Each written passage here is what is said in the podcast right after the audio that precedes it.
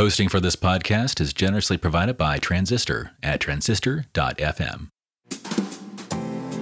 Thank you for listening to the Meritage Resort Podcast, coming to you from the beautiful Napa Valley. Season 1, the Chardonnay Classic.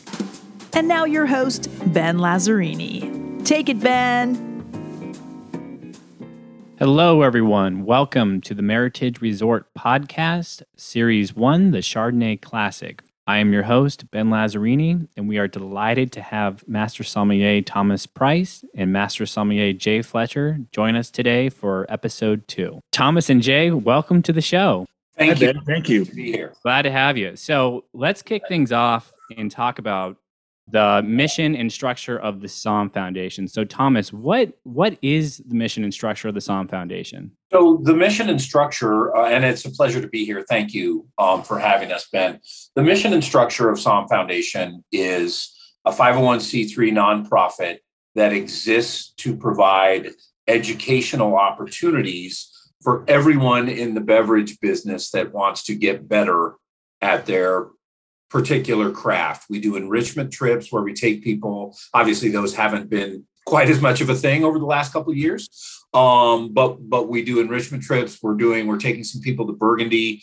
Um, pretty soon we just took a bunch of people to Paso Robles to get a, an immersion into the culture and uh, wines of, of that area. We do all kinds of scholarships that we fund, um, including uh, BIPOC and gender equity scholarships, as well as um, just everyone who is in our industry has a chance to benefit. Basically, we have an application based process for getting these enrichment trips or scholarships that are vetted by our team, trying to find the people who have some financial hurdles or ethnically might be a little disadvantaged or gender or all kinds of different sort of criteria that we have to try to make sure that the best candidates get to experience a level of wine education and immersion that they otherwise wouldn't have. Got it. Jay, anything to add to that?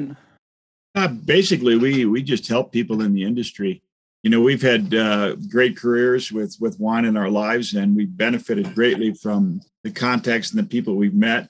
And so we try to help people because a lot of people think, you know, that a lot of these positions in restaurants and and wine bars and and tasting rooms, uh, they seem like they're somewhat of a dead end for these people, but in reality, with education and uh, experiences, we can help these people have really, really great lives. And the hospitality industry and the wine industry is really unique in the fact that we reach out to each other, we have a lot of fun, and there's so much you can learn just from the industry alone with communications, with travel, with geography, with climate. Um, all these things relate to wine, and we just try to do good work. And over the years, we've given away a couple hundred thousand in in uh, in money scholarships every year and we've uh, you know when we're when we're kicking we you know, we do like 22 23 different trips around the world all uh, no expenses for these people that apply and and are, are receiving them so we do good work and we're happy we're happy to do it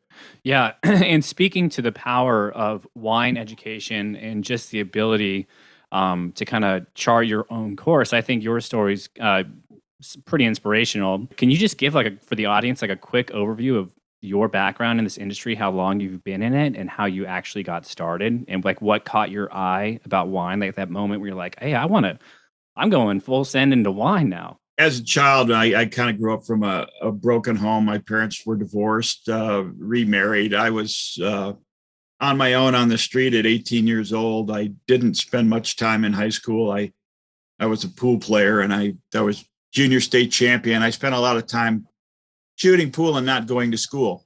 Um, i didn't have a lot of opportunities. I uh, i did whatever work i could. I got into the restaurant business at my first job at at 17 as a busboy, and then I was trained as a as a bartender. And back in those days, you could 10 bar when you're 18.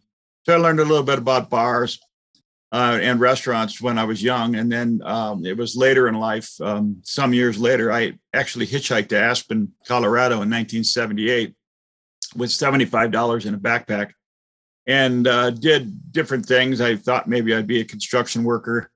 Electrician, plumber. I worked at the lumber yard. I was a concrete guy, and then um, I ended up uh, playing pool again for a while and went a year without working. Finally, b- busted out and ended up at a French restaurant. Here's the story start. So I'd never tasted a French wine in my life until I was in my early 20s. And uh, I worked at this uh, French restaurant called Charlemagne. And Charlemagne was a classic style of restaurant where we used gueridon service and boned uh, Dover soles and make steak tartare, you know, old school um, service. But there was a couple guys there that really kind of took me under their wing and showed me correct service. But there was the first sommelier that I ever met there. Now, of course, back then you didn't call him a sommelier; you called him a wine steward or the wine guy or the whatever he was. He was the wine steward. And uh, here I am, 23, 24 years old, cleaning bathrooms, scrubbing floors, the lowest man in the total pole in the whole restaurant. And uh, here's this guy that's wearing suits and not seeming to be doing too much work. And I said, well, if I'm going to be in this business, because it seems like that's where I'm going to be, uh, let's do this. So I, and I tasted for the first time in my life a Puligny Montrachet from from Joseph Drouhin. It just blew me away. And I guess I had a palate that I didn't understand at the time.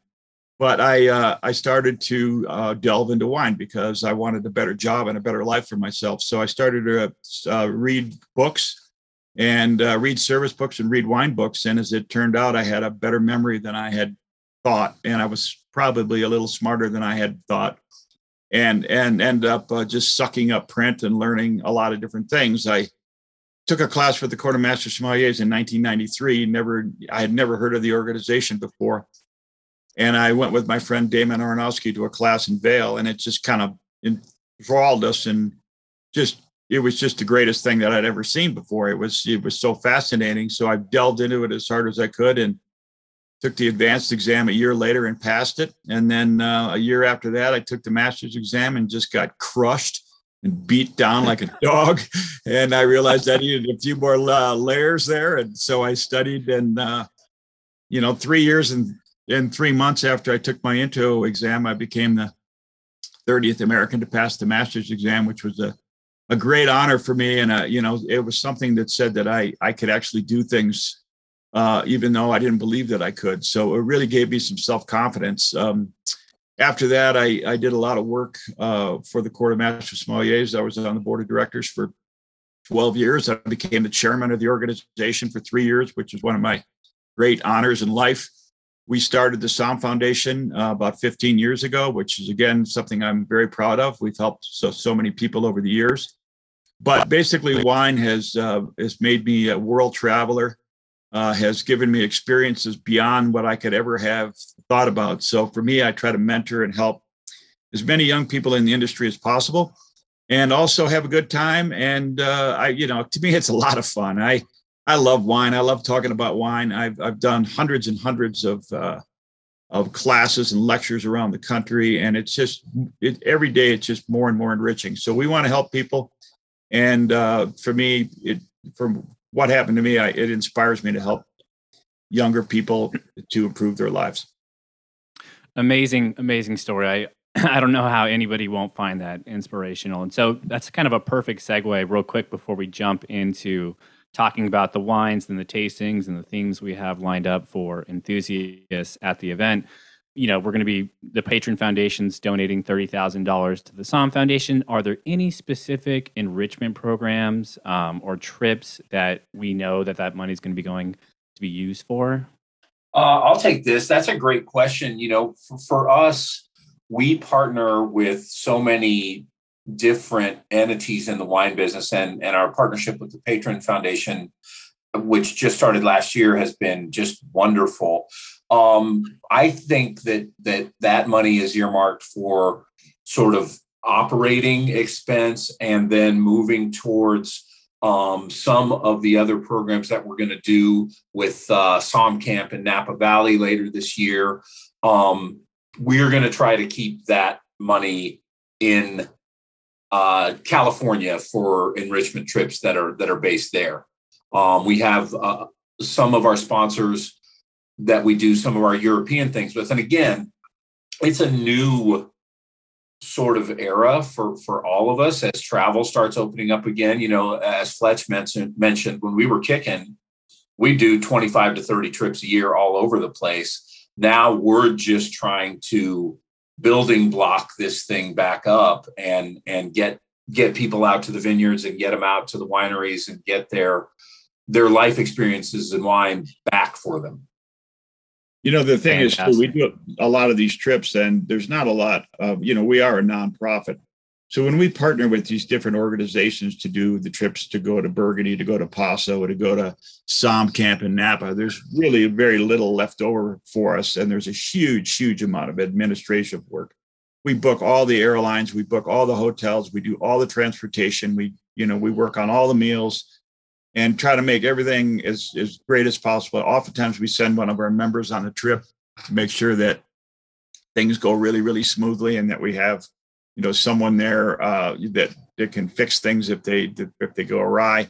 So you know we we kind of run on a shoestring budget. So we really really appreciate what the Patron Foundation has done for us and continues to do for us as a partnership. Fantastic. So let's dive into the programming here for the weekend. Um, as we talked about in episode one, there's going to be a Somm Foundation panel led tasting on each day of the Chardonnay Classic. So that's Friday, Saturday, and Sunday. On Friday, the theme is going to be around the world with Chardonnay. So, Jay, do you want to just kind of give the audience a glimpse of what they can expect to learn and taste and visually see in this tasting? Well, first of all, Chardonnay itself is arguably the greatest white grape in the world. Um, you know, if you look at if you know the the plantings around the world and the propagation of Chardonnay around the world, it's it's, it's a grape that can be a chameleon in different ways and have different styles and different faces, but at the same time, it grows and adapts around the world. So, on our first lecture, basically, we're going to um, show you uh, really beautiful pictures of, of different wineries, uh, maps. Uh, we're going to uh, and hook up our Somm Geo, which is a global diagram that actually uses almost a Google Earth type image to zone in to show you where these different wineries are. So we're going to basically take a tour around the world. You can sit back in your in your chair. We're going to have 12 fantastic wines from 12 different climates and areas around the world. And we're going to have an expert panel of master sommeliers, masters of wines, and, and, and winemakers talk through these wines, talk about the nuances uh, of, of the different climatic conditions, talk about the different styles of winemaking and what they're doing there, and just have a good time tasting these you know great wines from around the world with a visual slideshow that that I think is going to be uh, you know world class.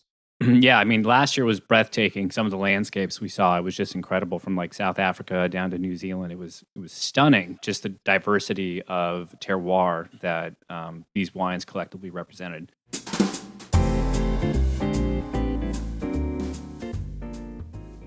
So on Saturday, the theme of the tasting is going to be retrospective. So Thomas, uh, tell the audience what they have to look forward to with that. Well, I mean, we're talking about um, three amazing vintages of uh, of a winery in Oregon um, called Gran Moraine that is Uh, it takes Oregon Chardonnay is is a very very unique category right now, and it's the fastest growing category in the state of Oregon. I was astounded when I talked to Eugenia Keegan from Jackson Family Wines, who's our Oregon guru. She knows everything, does everything, runs the business, etc. There has not been a new Pinot Gris vine planted in Oregon in five years. And Oregon Pinot Gris is a thing, but from a Chardonnay perspective, all the growers all the winemakers are super excited about it. So we're going to do three vintages, um, three different vintages of Gran Moraine. It's a very bright, crisp, fresh. I don't want to say Burgundian style because I really feel like Oregon wine has its own identity, but we're going to do a very cool vertical tasting of Oregon Chardonnay. I find these extremely useful because when you taste wine from the same vineyard, that's made by the same person in the same way and they're all amazingly different i think that's when the light bulb kind of can go on for a lot of people as well it isn't just about uh, oregon chard it's about older chard so everything in the in the tasting is going to be at least five years old and some 15 to 20 years old so we have Chateau Montelena, a couple different vintages of that. We have the Gran Moraine, of course. We have some Leeuwin Prelude, some couple different vintages of Maritana, uh, some old uh, uh, Meursault, some um, you know, et cetera. So this is really a kind of a, a retrospect on how things age. How do the differences? How you know what are the fruit profiles as as they go from five to ten to fifteen, and having three from the same uh, winery is really great too because you can say that this is exactly the same thing. So again, this is going to be a great, uh, you know, fun tasting with a bunch of old and cool wines, and it should be a really great lecture. Fantastic. Yeah, for those who attended the inaugural year, this is kind of a slant on the state of the vintage we did. Um, whereas, you know, last year that was three vintages, the exact same vintages across three different producers this is going to encompass a lot more producers and, and tons more vintages. So it's going to be going a little bit, covering a little bit wider of a spectrum as far as the vintage is concerned. And then on Sunday is what we're crowning our grand finale uh, of the panel led tastings, which is the classics of the New World and Burgundy. Jay, what are your thoughts on this one? Well, this is really our, our showcase here. You know, we went and, and sourced and, and acquired what we think are the best examples of Chardonnay in the world. These are all expensive, high quality, uh, you know, wines that you might not ever taste. Uh, all uh, from from different climats, different soil types. So this is one of those. If you're a shard lover, you're just going to sit there and go, "This is awesome." Just sitting there drinking those wines uh, on a table would be a treat enough. But you know, to have the um, the uh, the uh, the panel go through the wines and talk about their experiences and their uh, insights on these different things. Is really what makes it happen. So it's really uh, it's really going to be a great great finish to the whole, to the whole thing. We're, we're you know we have old champagnes, we have some of the classic and greatest wines of the New World and the Old World. You know, all put together in one package. I think we have 12 wines here for the afternoon tasting. So it's it's it, they're all going to be um, world class in their own right, but having them together in one in one uh, group is going to be over the top. Yeah, I remember when I looked at the final list of wines for this tasting, I was just like, wow, this is going to be stunning. no doubt about it. Anyone who likes Chardonnay is going to be just blown away by this tasting. And speaking about world class wines and rare wines. Uh, let's quickly talk about the behind the bottle tasting. So this is a repeat from last year. It's only happening on Friday uh, in the evening after dinner. Uh, and Jay and Thomas and their team have been kind enough to share with us some jewels from their cellar uh, that all have, I, th- I, think most of them have over a decade of cellar time on them. Um, Jay, you can speak to them better than I can, but uh, yeah, just walk us through what the uh, attendees can expect from this experience. But this is more informal. This is basically Thomas and, and, and myself and the rest of our team members from the Somm Foundation. We have Ashley Hausman, who's also a MW, who's a really fantastic speaker. But basically, we open some really cool old wines and we sit around and drink and talk. So this is your your chance to ask us different questions about things, uh, anything that you want. We sit there and pop bottles. We have uh, Guigal, La Turque, Troplong Mondot, Chapoutier, uh, Pavillon, um, Paul Hobbs, Beckstoffer Crane. We have uh, Taittinger, Blanc de Blanc from the 96 vintage, Sandrone, uh, Barolo, uh, Williams, old Williams, Sulliams, Pinots. I mean, this is really a fun little event. And, you know, Thomas and I, we are pretty, pretty casual, fun guys. And we had a pretty good time. When you say Thomas, that was pretty fun last time. It's it's the best, and I, I think that uh, and I, I'm I I would imagine Ben that you guys got some really positive feedback on this particular segment of the oh, event. Oh yeah, it's a oh, fun oh, yeah. to hang around and taste and and to to to Jay's point, we're not sitting here. This isn't panel stuff. We're sitting around going, "Wow, that Troplong Mondot is slamming right now." Wow, I, I think it. I think people really enjoy it because it's just showing us enjoying wine not from a 30,000 foot level, but just as wine drinkers hanging out and having fun with with everybody. Yeah, totally. And I, if I can just you know speak to that different dynamic, it, it, it's it's like being able to have a conversation with one of the best wine experts in the world while enjoying some of the rarest wine in the world and also using it as an opportunity not to just you know converse with them and learn more about the individual, but actually taste side by side without having the separation, you know, between you and the audience and them on stage. It's it is I, will I'll say it was one of the best tastings I've ever been to in my entire life. From both just a learning opportunity uh, in the fact that you essentially have open books with you with these master somms and MWs, uh, but also the the wines themselves were incredible, absolutely incredible. So uh, it was it was yeah, incredible experience, and I can't wait to um, see what this one looks like um, come Friday evening. And just to reiterate, I know we talked about it in episode one, but that experience is going, it's not going to be ticketed by itself. It's going to be part of the weekend bundle. So if you're on the fence as far as day pass versus weekend bundle, take it from me, you're going to want to get the weekend bundle. It's worth it just for this tasting. So um, it's going to be fantastic. Anything else uh, to add, gentlemen, as far as you know what folks can look forward to? I know we only talked about the panel-led tastings, but you all attended the event last year. You went to the grand tasting. You got to go to some dinners. I mean, what do you think is kind of the big draw of this event from an enthusiast standpoint? I mean, I'll I'll jump in on this. I think the, the big draw is just uh, it, it's multifold, but the first thing about it to me is the chance to not only from the panel perspective, but just to kind of for for the guests to find out what style of Chardonnay they like. Because even in the grand tasting, there's going to be super wide array.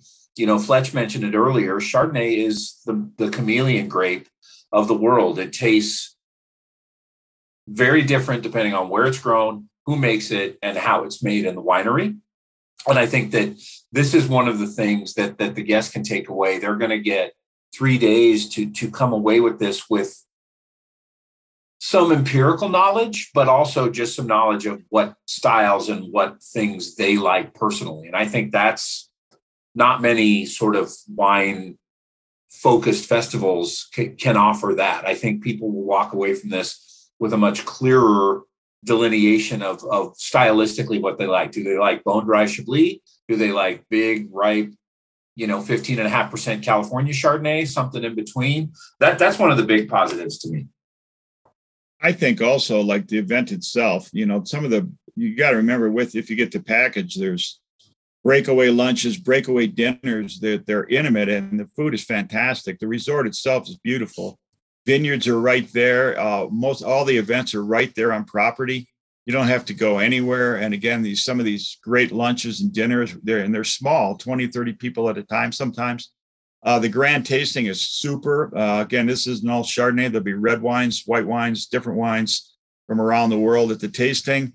Uh, the food is great. Um, it's a beautiful setting. It's going to be nice in the spring. So it's just a you know fun, fun weekend of good people. We're not going to go over the top with these lectures. They're more about having fun. It's a great experience, all in all, and we're really looking forward to it. Awesome. So, for those who are looking to buy tickets, two places you can go. You can go to chardonnayclassic.com and click on there should be a ticketing link in the top right corner, I believe, or you can just go to Ticket Sauce, which is the platform that's hosting all of our tickets. As we talked about in the first episode, if you just want to attend one of these panel led tastings, those are for sale individually. There's also day passes and there's also weekend passes. And in fact, we have um, a new option this year where you can literally just do one stop shop for your rooms and the weekend passes. Um, and that's all hosted on the Ticket Sauce platform. So, so go right there. And, you know, we have several more episodes lined up for you. I just, before we, you know, get into it, is again, Thomas and Jay, thank you so much. It was incredible to hear what you had to think about this. Um, and I'm sure the audience is just can't wait to attend this event. So thank you for your time. Thank you for having us. Absolutely. Thank you. Okay, and for the audience, next episode, we're going to be talking, we're going to dive a little bit deeper into what the grand tasting entails, what kind of wines are going to be there, the producers, and then we're also going to talk about the culinary experiences and the menus that you can look forward to at the Chardonnay Classic. So that episode is going to drop next Wednesday. Join us again. And until then, thanks for listening. I'm Ben Lazzarini.